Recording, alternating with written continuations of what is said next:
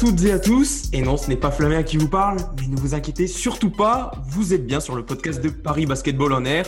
On se retrouve en plein mois de juillet pour un épisode un petit peu spécial qui est lié à la, draft NBA.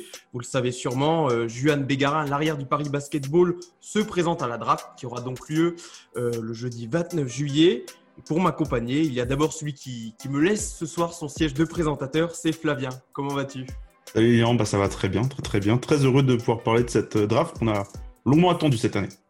Oui, on en, a, aura fait des articles sur euh, Juan Bégarin et la draft.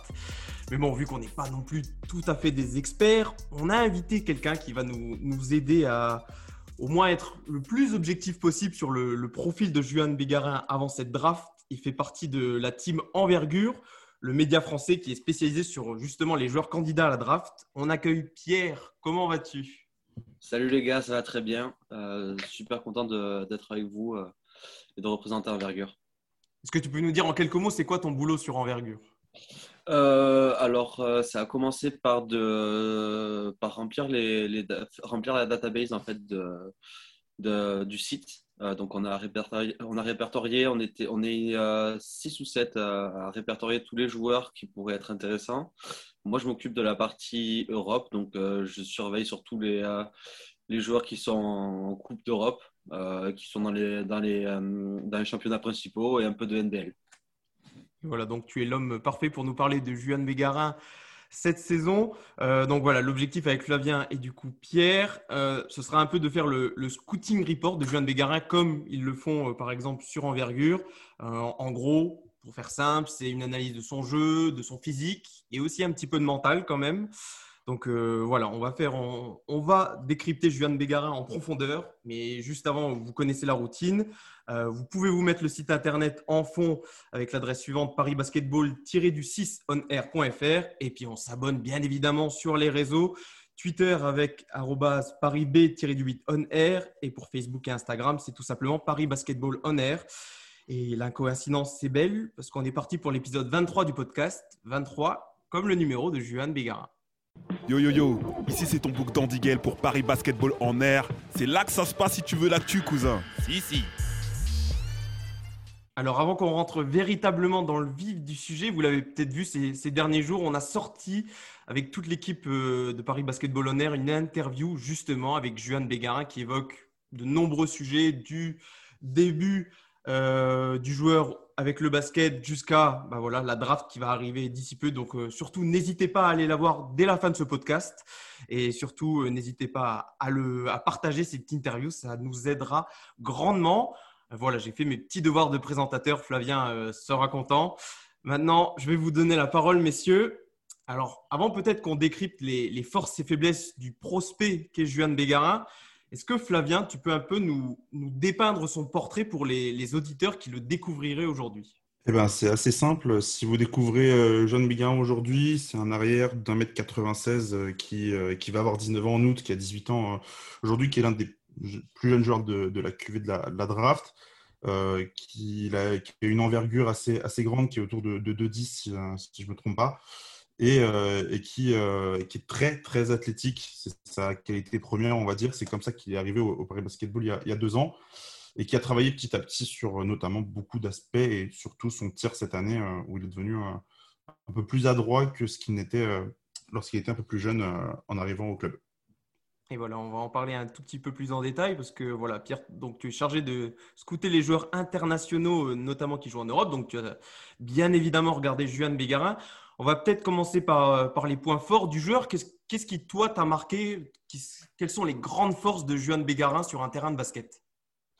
Euh, mais Comme Florian l'a dit, ça va être euh, premièrement son envergure, son physique. donc 2m10, il, est vraiment très, il a vraiment des, bras qui sont très longs et qui vont lui, lui servir, lui être extrêmement utile en défense. Voilà, c'est c'est la, c'est la, c'est les qualités qu'on, va chercher en premier, sa défense. Euh, ensuite, on a, on a pu voir un développement de, son tir. Euh, le coach Pratt a sorti une, une, euh, une, interview sur le site de la LNB, si je ne me trompe pas, il y a quelques semaines, où il a, bien, il a expliqué qu'ils avaient fait un gros travail de, sur le shoot de, de Juan.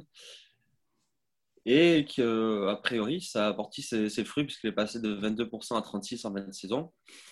Et on, on le voit euh, qui finit dans, si je ne me trompe pas, meilleur score du, du club sur, euh, sur euh, la saison de, de Pro B. Non, il doit pas être Ouais. en tout cas. Il doit, il doit y Je avoir. pense euh, qu'il est deux- deuxième derrière Sleva. Ouais, ça doit être ça, ouais. On peut peut-être justement euh, commencer par, euh, par son tir, justement, parce qu'on a vu une progression cette saison. Et Flavien, tu peux peut-être en, témoigner. Nous qui avons été voir euh, quelques entraînements du club, c'était vraiment le gros, gros axe de, travail. Et du coup, avec tout ce travail de progression pour Juan cette saison. Ouais, bah, la, première saison professionnelle qu'il a faite avec, avec Paris, il tourne à 28% à, à 3 points, avec euh, simplement euh, 1,6 tentatives. Donc, c'était pas, pas immense et, il y avait une mécanique vraiment à travailler et, et, euh, prenait du coup pas beaucoup de tirs. Et cette saison, euh, on l'a vu, et notamment, euh, tu disais, on a été le voir à l'entraînement, il, a, il a pris un coach perso euh, dès le mois de octobre ou novembre, euh, avec lequel il a énormément bossé son tir, euh, qui bossait avant l'entraînement et après l'entraînement euh, quasiment uniquement en fait sur, sur, cette, euh, sur cette thématique. Et ça s'est vu, euh, je dirais, à partir de janvier-février, les vrais progrès, où, euh, où on a commencé à avoir un jeune Bégarin capable de mettre des tirs en catch and shoot, euh, soit à 45 degrés, soit dans le corner, euh, avec, avec même une main, une main devant, devant la tête, ça, ça pouvait rentrer. Des choses qu'il était incapable de faire il y a encore, enfin, à ce moment-là, peut-être en novembre ou tout début de saison, quand il y avait des matchs de Leaders Cup, il était vraiment incapable de faire ça. Et puis petit à petit, je sais pas, il finit, il finit la saison à 36%, mais, mais vraiment sur le, sur le rush de fin de saison, euh, c'était lui, on va dire, un peu le sniper de cette équipe avec euh, Gauthier Denis, mais euh, il mettait quasiment tous ses tirs à trois points. Enfin, il devait être plutôt autour des 45-40% que du, que du 36% avec lequel il termine à la fin de la saison.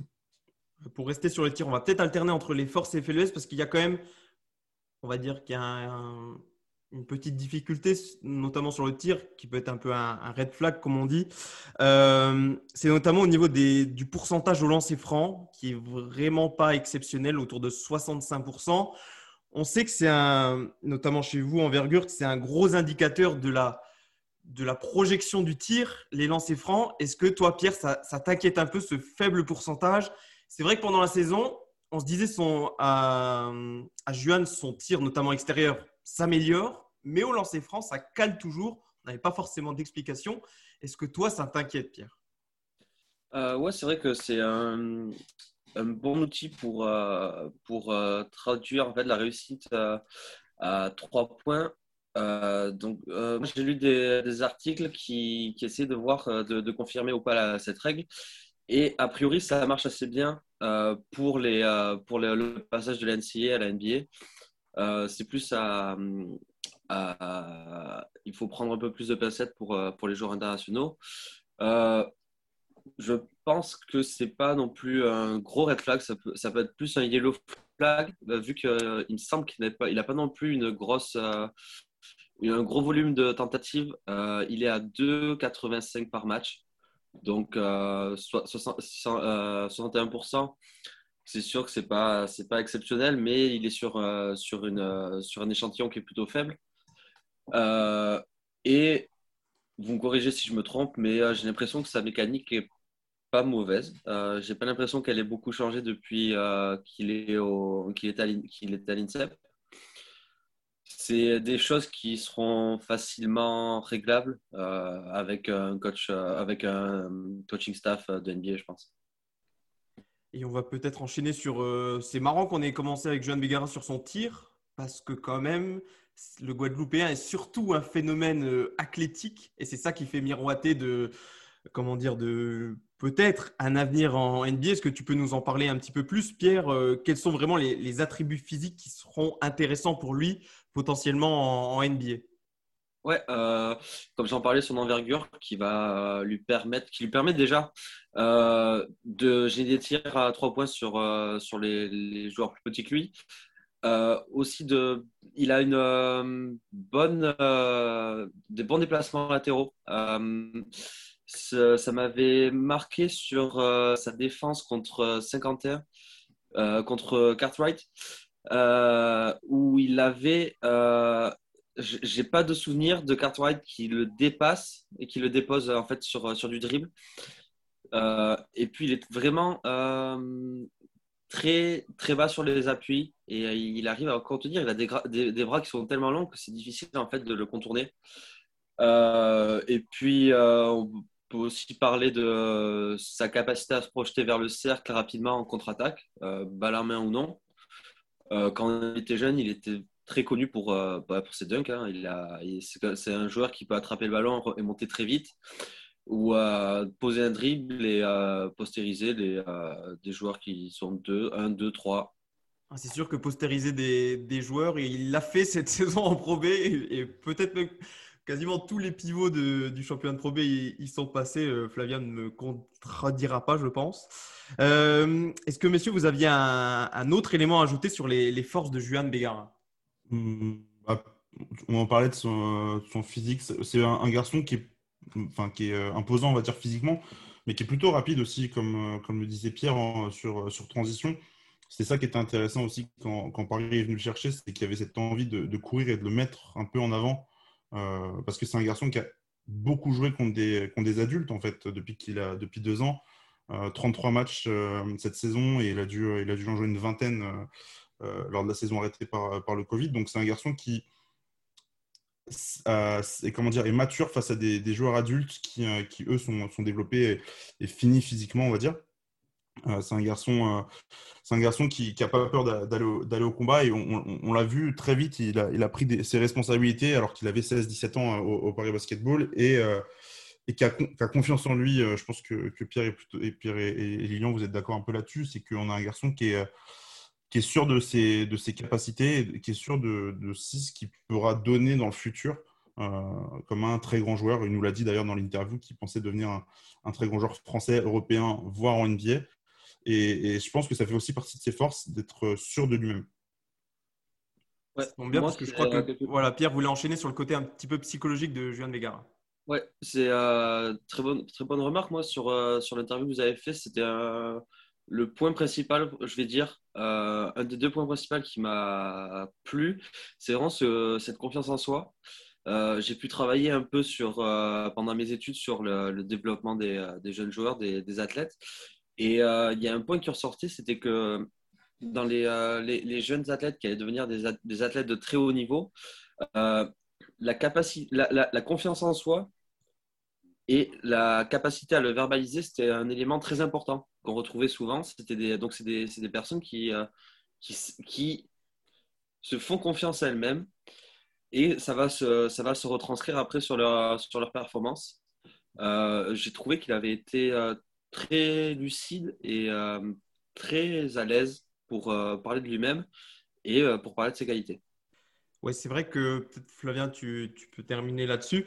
On sent que le joueur a beaucoup de confiance en lui, mais qu'en même temps, il reste assez humble et assez, comment dire, lucide sur ses, sur ses capacités, euh, comme il a, il a pu nous le dire euh, lors de l'interview. Ouais, il, est lucide. Il, sait surtout qu'il a beaucoup de travail à abattre encore, que c'est euh, loin d'être fini et qu'une. Je pense que même tout simplement pour satisfaire, même une draft en, en NBA, c'est pas une, une, fin en, en, soi, c'est que le début d'un nouveau cycle, on va dire, dans, dans sa carrière et que euh, bah, de toute façon c'est l'objectif qu'il s'est fixé depuis qu'il pas depuis qu'il a 15-16 ans. Il sait que qu'il a cette draft 2021 en tête et, euh, comme objectif euh, numéro 1 et, qu'il a tout fait pour, pour, y arriver. C'est un garçon voilà comme, comme je disais un peu avant chaque fois qu'on est à l'entraînement c'est un peu celui qu'on voyait commencer avant tout le monde et, finir avant tout le monde. Ça paraît être un, être un peu un, cliché de, de, la Mamba Mentality par exemple mais c'est un mais euh, ça fait partie en fait de la mentalité de jeune Bégarin d'être aussi ce, bosseur et qui fait par exemple, comme on l'a cité un peu en début de podcast, qu'il a su vraiment évoluer sur son tir, euh, qui, était, euh, qui était vraiment pas bon au début de, sa carrière professionnelle. Et voilà, pour terminer sur le chapitre des forces, on, tu l'avais mentionné Flavien, mais Julien Bégarin n'aura que 19 ans là dans quelques jours en, en, août. Donc ça laisse aussi de la marge de progression qui est très intéressant pour, euh, pour les franchises NBA, justement pour développer euh, le joueur qu'il sera. Maintenant, on va passer sur les points qui, qui coincent un petit peu encore chez Juan Begara. Et, et ça s'est notamment vu peut-être cette saison où il a été davantage responsabilisé, notamment euh, ballon en main. toi, Pierre, qu'est-ce que tu as vu qui peuvent te, comment dire, qui sont des points à travailler ou encore même des points faibles dans le jeu de, de Bégara euh, ça va être sa, peut-être sa capacité à, évoluer sur le poste 1 ou à transitionner euh, vers euh, un poste de, porteur de balle. Pour le moment, il n'est pas mauvais porteur de balle. Il, dépanne de temps en temps. il me semble que c'est sur, plus sur les, rotations qu'on va le voir alterner poste 1-2. Il le faisait déjà avec les équipes de France pour le moment, il ne sera pas encore capable de, prendre, de prendre la balle, même avec une seconde unit, de prendre la balle, de remonter le ballon et d'installer. Je ne pense pas qu'ils soient encore capables. Hmm, et ça, ça se traduit surtout dans son euh, ratio euh, assist-turnover, qui a jamais été euh, supérieur à 1, il me semble, avant cette année. C'est la première année où il fait plus de passes qu'il perd de ballon. Donc, c'est déjà un axe de progression intéressant pour lui. Et je pense euh, qu'il faut tempérer un peu ça. Euh, c'est pas un joueur qui ne comprend pas. Je pense qu'il a un, QI basket qui est assez élevé. Il, voit des, il a des très beaux flashs en contre-attaque pour euh, repérer les intérieurs qui sont tous seuls. Mais c'est peut-être, moi, c'est ce que j'avais noté, c'était que c'était peut-être dû à un surplus d'énergie ou des, sautes de concentration il est très énergétique. Ça peut peut-être euh, l'entraîner à vouloir faire des passes qui sont peut-être pas les meilleures euh, ou à, mal doser ses passes. Est-ce que Flavien, tu peux peut-être euh, rappeler le contexte qui était aussi pas forcément simple parce qu'en fait, Juan a eu le ballon en main parce que il y avait, surtout en début de saison notamment, et jusqu'à l'arrivée de Ryan Botwright, pas forcément de deuxième porteur de balle derrière Milan Barbic. Et du coup, eh ben sur certaines séquences, il a dû porter le ballon plutôt bien par moment un peu moins bien à d'autres, mais un petit peu par la force des choses, on lui a mis le ballon entre les mains pour euh, driver euh, l'équipe du Paris Basketball. Ouais, en fait, je rejoins, euh, je rejoins Pierre sur les sauts de concentration. Je trouve que ça, je trouve que Jean Bégarin avait des, avait des moments très très hauts et justement des moments très très bas et, et, ça peut arriver, ça pouvait forcément arriver quand il avait le ballon en main, quand on lui demandait de remonter la balle. Euh, c'est vrai qu'en début de saison, euh, Paris n'avait pas de meneur expérimenté. On avait Milan Barbic qui a 20 ans, donc euh, qui est en apprentissage encore du, poste de meneur. Et, que du coup, il se retrouve à, par exemple, monter la balle sur le, meneur titulaire en face, peut-être plus, compliqué. Et, c'est vrai qu'il a, des, turnovers un peu bêtes, entre guillemets, euh, même en défense, ça, sent aussi hein, des, sauts de concentration où euh, il, euh, il, peut oublier son défenseur, où il peut, enfin, être, déconnecté en fait de, l'action, mais c'est encore comme c'est des flashs, hein, comme, on, pouvait le dire. C'est vrai, que on va dire le contexte en début de saison l'a pas aidé et petit à petit dans, la suite de l'année, il y a eu pas mal de matchs, même Ligue tu me dis si je me trompe, mais où on l'a vu quasiment à 10 points, 5 passes, 5 rebonds, euh, finir les matchs comme ça, avec pas trop de turnover, même si c'est vrai que c'est son péché mignon. Oui, il avait un petit peu des stats à Nicolas Batum, comme ça, où ça remplit un peu toutes les cases. Euh, donc, euh, c'est totalement vrai. Peut-être pour vous faire rebondir sur un, autre aspect, toujours ballon en main, c'est peut-être sur le, le dribble de Juan Begara. Pierre, tu me corriges si je me trompe, mais est-ce qu'on peut dire que Juan Begara, quand il va notamment au cercle. Euh, est-ce qu'il le fait plus Pour ma part, je pense qu'il le fait plus grâce à son premier pas plutôt qu'à son dribble. Est-ce que tu es d'accord avec ça? Ouais, je te rejoins complètement sur ça. Euh, je ne suis pas un grand fan de son dribble. Et puis, euh, de toute façon, il me semble qu'on n'a pas beaucoup vu tenter des dribbles autres que, que de. Que autre que pour aller au cercle, il n'y en a pas. Ouais, voilà. De toute façon, c'est pas, c'était dans toutes les équipes où il a été, il a toujours eu des meneurs qui étaient euh, plus gestionnaires et euh, meilleurs dribbleurs que lui. Donc, c'était pas forcément euh, ce qu'il avait besoin de développer. Et je suis pas sûr qu'il ait forcément besoin d'avoir un dribble élite pour, pour la suite de sa carrière. Même constat, Flavien? Ouais, ouais, euh, c'est vrai que c'est sur son, son, premier pas euh, qui, qui, fait souvent la différence, parce que comme, comme on le rappelle, hein, euh, comme on le dit depuis le début du podcast, c'est un, garçon ultra physique, donc qui domine par sa vitesse et, son, et, du coup, comme on le disait, son, son premier pas. et puis, bah non, non, complètement d'accord sur cette idée de, que, que son dribble n'est pas, est pas élite et qu'il n'en a pas eu besoin. Peut-être sur l'utilisation sur de son dribble, bon, je l'ai plutôt vu en fin de saison, mais c'est des, des, tirs de, enfin, des dribbles de création de tir mm. qu'il a pas fait, fait, plusieurs fois sur la, la, fin de saison, qui était plutôt intéressant, souvent pour dégager un, tir à trois points face, à son, face à son défenseur. Ouais, c'est vrai qu'on l'a vu on a vu sa progression au tir d'abord sur les 4 gen shoot et vraiment sur la fin de saison aussi sur des pull-ups. Donc c'est aussi des flashs euh, très intéressants.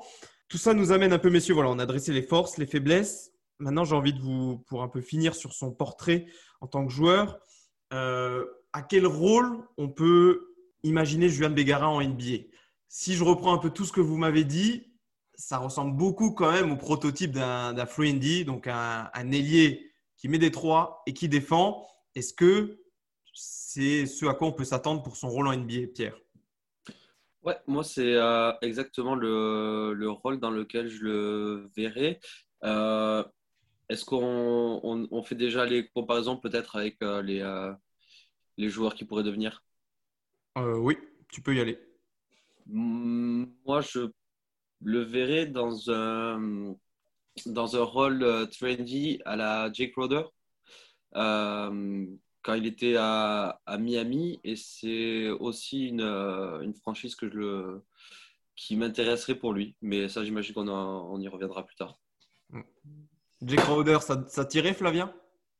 Ah bah, S'il vient Jay Crowder, euh, dans le rôle en tout cas, il y, a quelque chose à, faire. Je pense que ce qui définira son, rôle en, en, NBA, en fait, ce sera la pérennisation de son tir.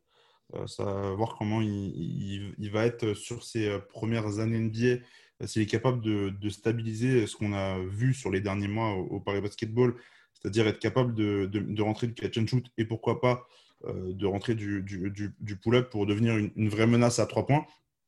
Et comme on l'a dit, il est capable de défendre, il a une grande envergure. Globalement, c'est un 2 qui peut défendre sur des 3 et des 1, donc que tu peux rentrer dans un système défensif très facilement. Euh, donc Jake Crowder dans, dans, le style, euh, pour vraiment, euh, pourquoi pas. Et puis avec le... Si la, si la tendance continue à jouer small ball, on peut aussi l'imaginer dans 2-3 ans, quand il aura vraiment fini son, développement physique, pourquoi pas défendre sur, de, sur des 4 hein. bah, c'est vrai que cette année, quand il, a, quand il y avait des switches et qu'il défendait sur des 4 ou des intérieurs, je sentais quand même un peu en difficulté euh, pour euh, se faisait bien bouger au poste. Euh, encore un peu, un peu trop, trop léger entre guillemets pour, pour, pour assumer face à ce genre de, de personnage. Mais effectivement, s'il si, continue à, se développer physiquement comme on peut l'imaginer, c'est pas impossible. Oui, parce que là, on parle quand même de, de défenseurs de Pro B, qui est une, ligue qui est, qui est, vous le savez très bien, qui est, est très physique, sur des, des sur des physiques, sur des, gabarits que peu de, joueurs NCA sûrement euh, ont déjà affronté. Hein. Donc euh, c'est vrai que c'est pas le c'est pas un, défenseur intérieur exceptionnel, mais euh, il se défend vraiment sur ce côté. Et on sait bien qu'en NBA, les intérieurs ne jouent plus au poste. Donc peut-être que ça, ça l'arrangera fortement. On peut continuer un peu dans le jeu des comparaisons, messieurs.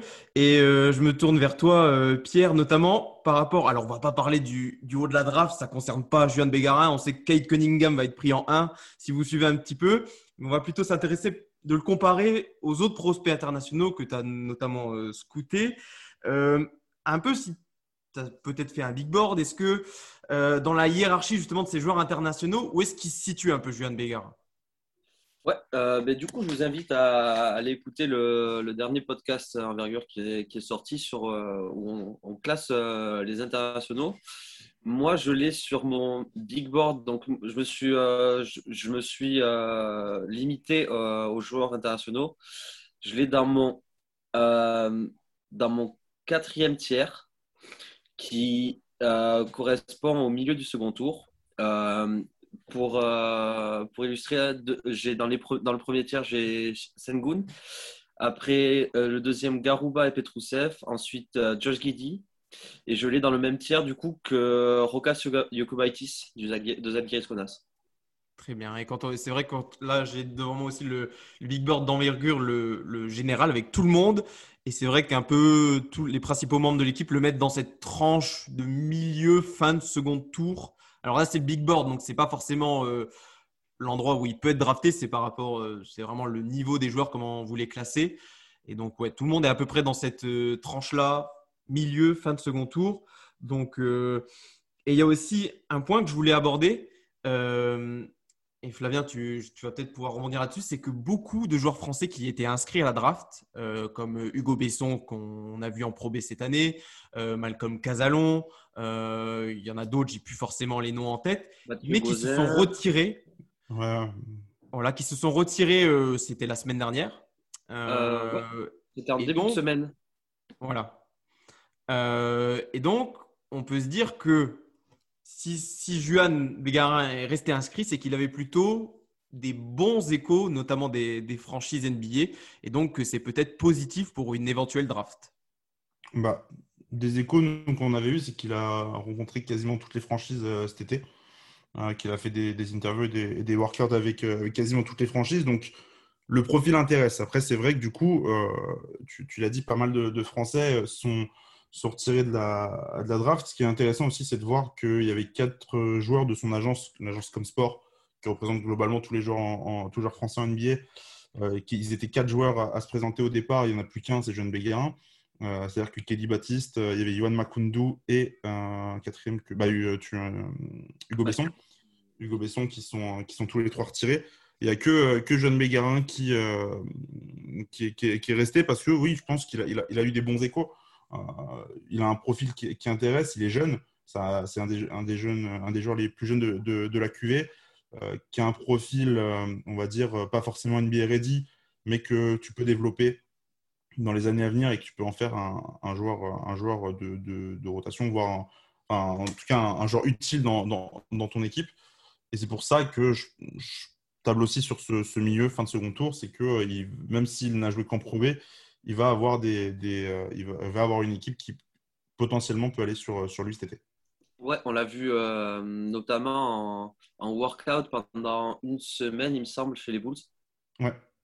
Et Juan, tu as aussi participé en, c'était mi-fin juin au G-League Combine, donc qui n'est pas le, gros combine où les joueurs, enfin où les prospects jouent entre eux, font des tests physiques, mais c'est un autre test où il, en fait, il a pu passer les mêmes tests, sauf que c'était pour les joueurs qui n'étaient pas forcément au combine principal.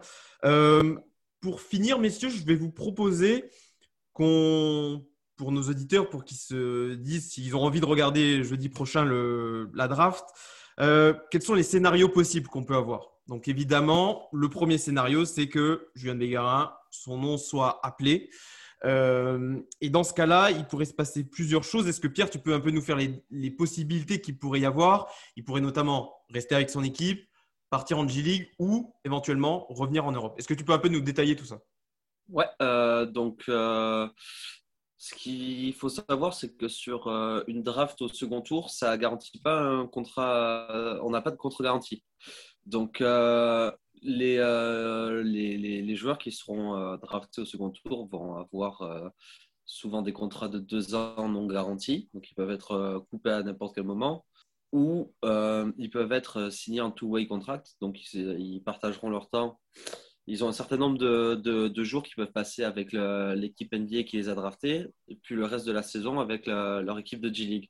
Pour Juan, en fin de si, on le voit en, deuxième partie de second tour, on peut penser qu'il ira sûrement euh, faire une année euh, en stage, donc euh, dans, son, dans un club européen, puis revenir. Ou si le, le camp et si les, les, workouts de début de saison et les, la Summer League se passe assez bien, euh, on peut imaginer qu'il aura euh, soit un two-way, soit euh, peut-être il pourra intégrer la, rotation d'une franchise. Il faut savoir que l'année dernière, ou il y a deux ans, on a eu un Français qui a, qui a été dans ce cas, donc c'était Jalen Horde. Et on a aussi Kylian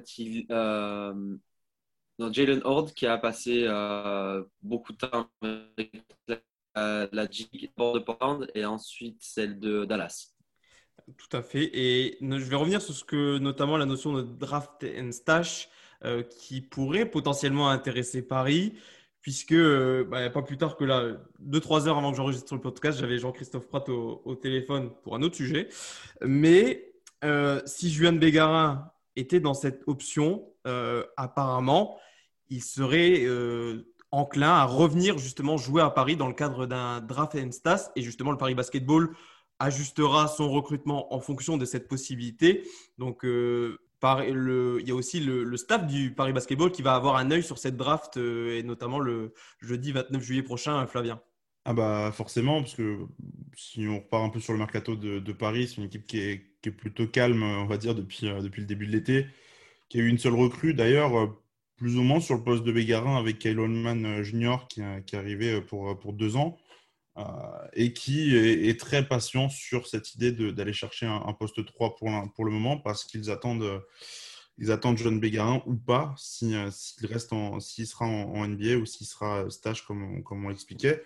Je suis aussi partisan un peu de cette, cette théorie qui pourrait être drafté et stage directement pour une saison dans une première division, pas forcément la TPI, pas forcément Paris, mais euh, au moins une, une, équipe européenne euh, où il pourra s'affirmer à un niveau supérieur que la, que la Pro B. Et euh, Paris pourra en profiter, forcément, comme tu l'expliquais justement. Ça reste quand même plus intéressant pour lui, je pense, de, de revenir à Paris et d'être dans la continuité de, de, tout son travail au cours de, des deux dernières années avec le même staff, et de, dans, dans, un, dans, une division, dans une division euh, du top 5, euh, voire top 6-7 euh, européen, ou dans une équipe où il aura vraiment de grosses responsabilités. Vas-y, Flavien. Ouais, bah, c'est quelque chose qui, qui, qui m'a marqué aussi dans l'interview qu'on a réalisé avec lui, c'est qu'il expliquait lorsqu'il est lorsqu'il a choisi de venir à Paris, qu'il venait pour jouer, pour avoir du temps de jeu et qu'il sortait pas de l'INSEP s'il n'avait pas du temps de jeu. Et je pense qu'il est. Enfin, je, pense qu'il sera dans cette optique-là encore cet, euh, cet été, dans, dans, dans, le sens où il sait qu'il n'a pas la cote qu'il avait, ne serait-ce qu'il y a deux ans, euh, lorsqu'il sort de l'INSEP, qu'il doit euh, prouver qu'il est capable d'évoluer au plus haut niveau avec, avec un rendement supérieur à ce qu'il est capable de faire maintenant. Il ne pourra pas le faire en NBA maintenant ou ne serait-ce qu'à court terme ça arrivera du coup euh, sur, sur de la, première division en Europe euh, ou pourquoi pas en Nouvelle-Zélande, comme il y a quelques Français qui sont allés s'exiler là-bas. Mais, mais en tout cas, pas forcément en NBA pour ces, pour premières années. Et voilà. Et alors, ça, c'est le scénario où tout se passe bien, où Juan Bégarin est drafté. Mais il y a un autre scénario où il n'est pas drafté, mais ce n'est pas forcément aussi dramatique. Euh, s'il n'est non drafté, ben, Pierre, tu le mentionnais, il y a un joueur comme Jalen Howard qui n'avait pas été drafté le, soir de la draft, justement, mais qui tout de suite après avait reçu un two-way contract euh, de Portland et on le voit qu'aujourd'hui il est encore en NBA. Jalen Nord, il est en ce moment à Oklahoma City si je ne me trompe pas. Euh, donc voilà. Et, euh, même s'il n'est pas drafté, mais qu'il est choisi par qu'on lui propose un contrat, même s'il revient en France sans contrat, eh ben, il y a des joueurs voilà, qui chaque année retentent d'aller en NBA, soit par des camps d'entraînement, soit par de la Summer League. Donc il y a toujours un espoir, même si on n'a pas été appelé le, soir de la draft, toujours un espoir d'aller en, NBA après. Donc c'est important de le rappeler. S'il n'est pas drafté, c'est pas forcément la fin de son euh, aventure euh, en NBA. Euh, messieurs, on va conclure cet épisode entièrement consacré à Julien Bégarin. Est-ce que vous avez un dernier mot à rajouter Peut-être préciser que c'est quand même un projet long terme qu'il ne faut pas s'attendre à voir Julien Bégarin, s'il est drafté, jouer en NBA d'ici peut-être un an, deux ans. Ce sera vraiment euh, peut-être dans 3, voire 4 ans, qu'on pourrait potentiellement le voir sur les parquets de la Grande Ligue Ouais, ça va dépendre euh, surtout du contexte. contexte où il tombe. Ouais, dans le contexte où il va tomber et la, qualité euh, du, du, coaching staff qui va l'entourer et la, situation en fait dans, lequel de, de, la franchise dans laquelle il sera, il sera drafté. J'ai le, j'ai la, j'ai l'ordre de la draft là qui est euh, du, autour de, du, milieu du second tour. On a du Brooklyn Nets, euh, Boston, Toronto, Hawks, Nets ou euh, Philadelphie. Et puis, dernière partie, les Grizzlies, les Grizzlies ou Indiana ou Oklahoma qui pourraient être intéressants pour lui. Moi, je lui souhaite de quand même pas, pas tomber dans une, dans une franchise style Knicks ou euh, Bulls ou euh, Détroit qui n'ont pas encore réussi à, développer leur, euh, leurs internationaux français ou leurs Européens. Flavien, un dernier mot avant de conclure? Non, bah écoutez, c'est un, un, beau projet, comme tu le dis, c'est sur plusieurs années, mais ça fait deux ans que que Jeanne Bégarin se, imagine, en tout cas, cette soirée de la draft qui aura la semaine prochaine pour au moment on, ce podcast et surtout qui profite en tout cas de, ce moment qui n'arrivera qu'une fois dans, sa vie, c'est cette draft NBA et pourquoi pas du coup franchir des étapes encore comme il est capable d'en franchir depuis que depuis qu'on le voit évoluer déjà en Pro mais même avec l'INSEP. Et voilà, c'est sur ces derniers mots qu'on va donc conclure ce, podcast euh, dédié à Juan Bégarin et sa draft. Euh, on vous rappelle qu'on a sorti une interview. Euh, vous n'en aurez pas beaucoup des interviews de 30 minutes avec Juan Bégarin, donc n'hésitez pas à aller la regarder si vous voulez vous intéresser un peu de plus près à l'histoire et à son début de carrière au Guadeloupéen. en attendant, bah voilà, on vous invite à nous suivre sur les réseaux. Euh, Paris B-du-8 on air sur Twitter, Paris Basketball on air sur Facebook et Instagram. On vous invite également à aller suivre Envergure, tout leur travail sur, ils ont un site internet. Leur Twitter, c'est envergure aussi-du-8 pod. On vous, invite à aller suivre euh, Pierre qui était avec nous ce soir, qui nous a fait le plaisir de venir euh, nous parler de Juan Begara. Euh, son Twitter, lui, c'est pierre-du-bas BYL. Donc voilà, merci Pierre d'avoir été avec nous ce soir. C'était un, véritable plaisir de te recevoir. Bah, merci à vous, ça, ça, ça me fait très plaisir d'être reçu et j'ai passé un super moment avec vous.